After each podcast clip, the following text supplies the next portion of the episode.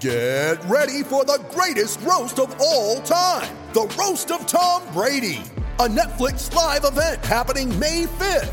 Hosted by Kevin Hart, the seven time world champion gets his cleats held to the fire by famous friends and frenemies on an unforgettable night where everything is fair game.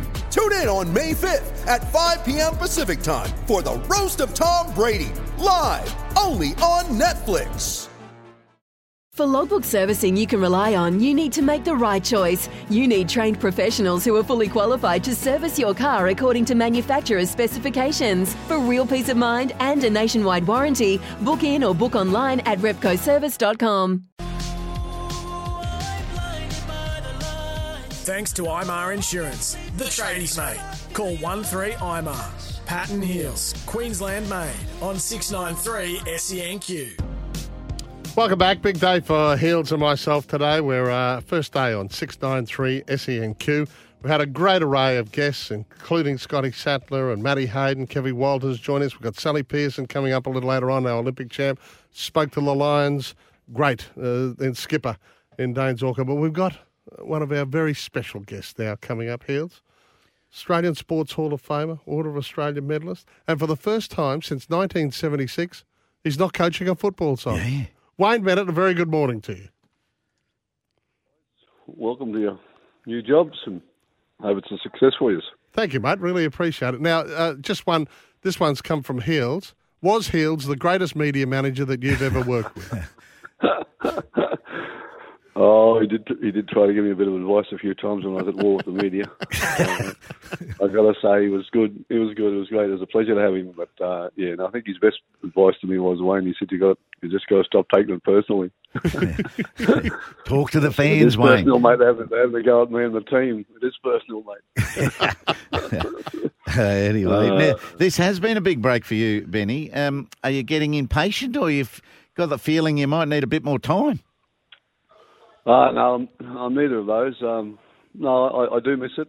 Um, you know, I miss the consistency of it, the routine of it, uh, and I miss just being around around players. And I've always enjoyed what I've done. I mean, there's been some tough days you don't enjoy them, but in weeks. But you know, generally I've enjoyed it, and yeah, so I'm looking forward to going back. But it's not hurting me not doing anything. It, um, I'm, I'm doing plenty, but not actually coaching. So it's not.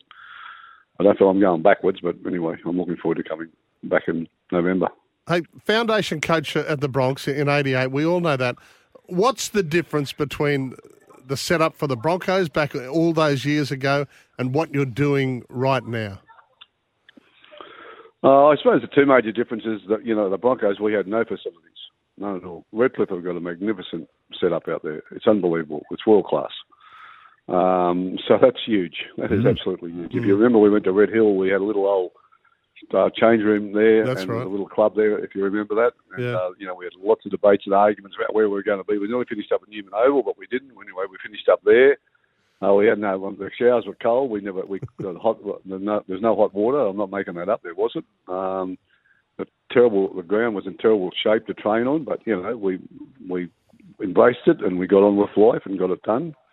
Um, the, and the second part is that um, you know we we had a, like I think Redcliffe told the story in, in that '87 grand final. They had five players that played for Australia that year, and and so you know there was a lot of Origin players. They were all in Queensland still. A lot of because Origin had been going six or seven years, but there wasn't the, the national. There was no other teams out of Queensland at the time in the National League. So, you know, we picked up a lot of players. They were quality players to start the Broncos. Well, it's different now. We've got to try and bring Queenslanders home, or we've just got to bring, you know, New South Wales players. But it's a, it, they've got to leave clubs uh, that they're already in the top competition in the world. So, yeah, that's the difficult part. Oh, I've got a magnificent image of you for sort of late next year, mid to late next year. You turn the hot water off, don't you? Because because I love that story. It's not about the facilities, is it? It's about hunger, it's about desire, and it's about the people that you've got. Yeah, that's right. Well, I mean, you've been through a lot of eras in cricket as well, so you know what you what they get today to what you first got when you came in. You know, but it was never a deterrent for us to get the job done. And, and I, I shudder every time someone tells me they got to build me, build me a new change room. Yes. I kind of love the old change room because it's got some culture there and it's got some feeling about it. And you know, some great men have played there. So yeah, it's a, it's a difficult one. I mean, we've got to continue to improve, but uh, I love the old stuff. Yeah. Let, let me ask the cliched question. Does the fire still burn as strongly as it did in, in the 87, 88, or, or even when you started with Ippy in, in 76? Mm, well, I wouldn't do it, Pat. I, I don't have to do it. I don't, you know, it's not. I don't need the income. I'm, Yeah. I'm okay. I'm going to make it in life, you know. But um, I, I, I love what I do. I, I'm, I'm passionate about it, and uh, you know, I told a story recently about Don Furner, who was wonderful to me when I went to Canberra in '87. Um, well, cut a long story short, but the bottom line was when I first arrived down there, I realised, you know, what he was struggling with. He was struggling with enthusiasm and passion himself. He'd, he'd lost the he'd lost the, the desire to coach and and um, and I was young and, and I bought all that and that was fine and we had a great relationship and we did a great did a great job. We finished up playing the grand final. I finished 12th the year before out of 13 teams and then we played in the grand final. But the thing I learned and the thing I promised myself and I, and I will live live it um, is that when I lose the passion and when I lose the fire in my belly for it, I'll walk away straight away. I won't wait one more day. I'll just tell them I'm going um, because you you just become ineffective and you destroy a lot of things around you because because you don't you know challenge people and try to get the best out of themselves and trying to help them get the best out of themselves. So I don't have that moment. That moment hasn't come yet. I, I still look forward to going to training. I still want to get out of bed early in the morning, go through all the hassle you've got to go through. But when I lose that, when I don't want to do that anymore, I will. I'll retire straight away. I won't stay one day longer than I should. Yeah, that's a great understanding of your personal challenges. But what about these coaching challenges these days? You've seen, you know, you've spanned, what, four generations, different players. How different are they these days? And is it a challenge that you relish? Yeah, well, I relish it. Otherwise, I wouldn't do it. But you know, I, I don't. We're four generations on, but I'm still dealing with young men that want to be good football mm. players, and, Yep. and that, that that hasn't changed, and, and and I haven't changed in my approach to it. Do I do things a little bit differently? Yeah, I do. We have a lot more science behind what we do, and a lot more technology, and all of those things. But the bottom line is, we're st- I'm still dealing with young men that want to become great football players, mm. and so so the things that to me are still, you know, how you handle that situation, how I handled it 40 years ago, is still very similar today. Because at, at the end of the day, guys, if, if you're not committed to coming to training, you're not committed to working hard, you're not committed to doing your best, then there's no place for you in the team that I coach. So that's pretty simple for me. I don't have to have an argument with myself about that. I still have a lot of young men that want that. They want to. They want to work hard. They want to be successful. They want to be part of something special. Yeah. And and um, that that's that hasn't changed. In, in saying that, It's though, like your values. yeah, but it's not like your You know, we, so many things have changed in our life. But you know, being honest, um, being true to yourself, all those things. they're- You know, they're never going to change. Yeah. They're never going to change. And if they do, then you know you change. Yeah, in, in saying that though, in, in the, the the many many times that we've done, you know, whether uh, public speaking, etc., I always get the impression that sure, winning football games is your primary job, winning premierships is your primary job, but I, I reckon you get a, a hell of a lot of satisfaction about it, pulling the ones from who've just strayed to that wrong side of the rails and pulling them back to to the best of your ability. Yeah, well, I love I love the battler. President Truman, American president, said, you know, said God must have loved the common man and w- woman because he made so many of us. and and I kind of it resonates with me all the time. You know, a lot of us are very common, and a lot of us have different battles. You know, but I, I love being around that person. I love be- to be there to to help them get to that next place in life. It's um, and for some of them, it's a great challenge. I mean, Yeah, you know, the question I'm probably asked, you know, uh, which I always, you know, what's the best thing you can do for your for, for your um, um, for your kids is well, be good parents.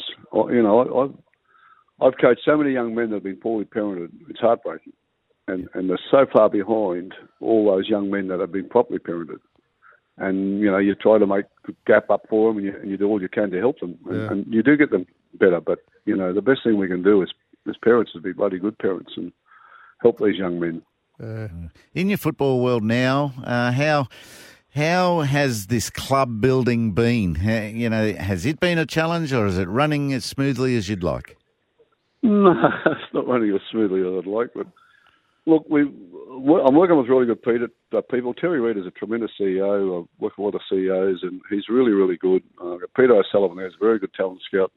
Cares about the players as well. I've got Kurt Richards working with me as head of our um, performance and pathways areas. You know, so I've got the right people around around us all, and um, we've been very deliberate. We just haven't wasted our money on on guys that we don't believe are going to be a good fit for our club and we've been patient, and you know that's um, that's where it's at, and that's where it'll stay. I mean, we've still got a lot of good money left in the salary cap to buy quality players, but if we can't get that player we want, we'll wait another 12 months and we'll get that player we want. Mm. So, you know, we built the Broncos on on, on a long term view, and, and I've got the same um, people here at, the, at Redcliffe and. Uh, Bob, Bob Jones has been great to work with the chairman and the and the board, and they've all got the long term view as well. No one's coming in this for a quick fix. Uh, you talk about t- taking that long term view. Is Munster then still part of the, the long term view? Yeah, no, he's part of the long term view. Absolutely is. Yep, yep. If we don't get him in 23, which obviously we, we don't believe we will, but certainly 24 is on the table for us, and ho- hopefully it's on the table for him. Yeah, yeah, there seems to be a lot more players available in 24, doesn't there, than 23? Yeah, well, there are. Well, it's just, you know, different guys coming off contracts and that. But uh, as I said, you know, we haven't wasted our money. We've got good money left in the salary cap to buy two or three quality players that we know we need. We, I think we're pretty happy with our forward pack, and those three forwards out of Melbourne's been a wonderful get for us. Yeah. Uh, they'll make a huge difference to our club. And um, so I'm really happy with that. And I've got the right type of people in the leadership roles. I'll put in leadership roles. They're already you know, doing that at clubs now and doing it very successfully. So yeah, we just got to get a couple of backs now that that uh, will finish off um, recruiting for us. Can you give us any tips around the halves? I know Sean O'Sullivan's on the uh, way. Yeah, that's right. No, well, it, you know, Cam probably won't be there next year, but we've got one or two in mind we're working with at the moment, trying to get them across the line. So, but I can't give any tips back. No, I'm sorry. well, uh, to, to, be truthful, Benny, since we've been working together since '76, you haven't really given me many tips over that time. no, that's true, Pat. I still remember how hard I made it for you. Um, you were a young journalist, and I was a young coach, and I thought this smart ass, I'm going to give him nothing. I remember, I remember. one of our very famous interviews over at Brothers one day when it was a yes, absolute yes, no. it was, it was too. and I, and I realised that day how important was the yes no answer because you're trying to think of your next question and you don't have an opportunity to really to really get that question right because the guys just said no and there's not going to be any follow up on this. I've got to get to the next question. I remember. Yeah, I kind of got a great kick out of that. Of, I, I, knew you would, Wayne. Yes, there's that sadistic streak about you. I remember um, one night in the bowels of QE2, uh, Brent Tate had had an absolute blinder. He was a kid. And all I wanted was out of Benny to say something about him for the news that night because, you know, he'd scored a couple of tries, he'd made a heap of breaks, he was, he, you know, and he looked like a star in the making, as he turned out to be. Uh, and Wayne would just give me nothing. It was just donuts. Not, e- not even. A, he's well, pretty good, this Tate. Why, why I give you nothing? Because he was going to get a lot of raps anyway. I didn't want to. I, I didn't get him want, want, want, to see him on TV. The coach giving a rap. I just didn't want to see that rubbish. that was not going to help him. So the coach is always thinking about, you know, how do I keep this guy on track? How, how do I not lose him and make him the player that I think he can be? So. But yes. I've got to say, we've, we have a long relationship, and we get Channel 7 shows on Sunday. We used to go up there, if yeah. you remember. Sports scene, exactly um, right. Sports scene, yeah, that's right, mate. But you've always done the right thing by me, and I've always appreciated right. that. So that's why I'm here this morning. So well, has been the same. Well, so. we used to love having you on because we didn't have to bribe you. I used to have to pies. bribe Arthur with pies. Benny, our question no, to everyone this morning is our favourite Queensland moments. Would there be one that springs to your mind?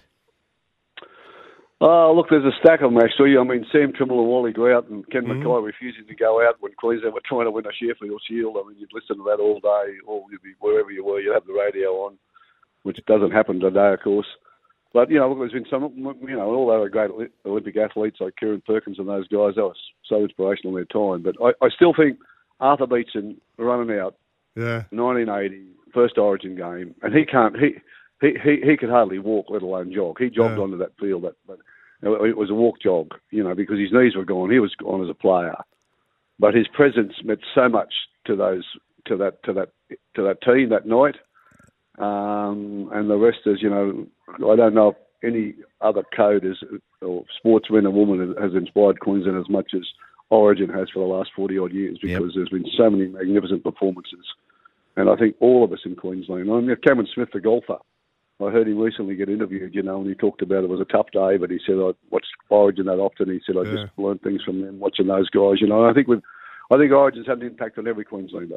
Yeah, you're dead and, right. Uh, yeah, and uh, it's a great, it's a great concept. But as I said, Arthur Beetson that night, I can still see him running through the tunnel, or knee strapped, whatever, hardly, hardly jogging, uh, and he played that way all night. But we won that night, and we had to win that night because it was the, it was a standard that you know from then on. I think every every Origin Origin players live by, and and it's inspired a state. Yeah, beautifully said. Hey, mate, we, have taken up too much of your time. We really appreciate you joining us today for our, our first show. Well, won't get me too often. I was happy to help you out today, but don't keep don't ring me again for a while. Eh? All right, mate. No dramas. Um, Thanks, Otherwise, Benny. you get the yes nos. Okay. See you, boys. It's been it's All been right. enjoyed. Thank you, Ben. It's the easiest interview I've ever done with him. Oh, wonderful too. Uh, and yes, it is a big show today, and we'd, we'd love to know what you think is Queensland's greatest sporting moment. Uh, give us a call, please. Those numbers are 13 13 uh, 55, the Brighton Homes open line, or the Becker Watt Lawyers text line 0467 736 736. It's 818. Heals, we best get to a break. Okay. For logbook servicing you can rely on, you need to make the right choice. You need trained professionals who are fully qualified to service your car according to manufacturer's specifications. For real peace of mind and a nationwide warranty, book in or book online at repcoservice.com.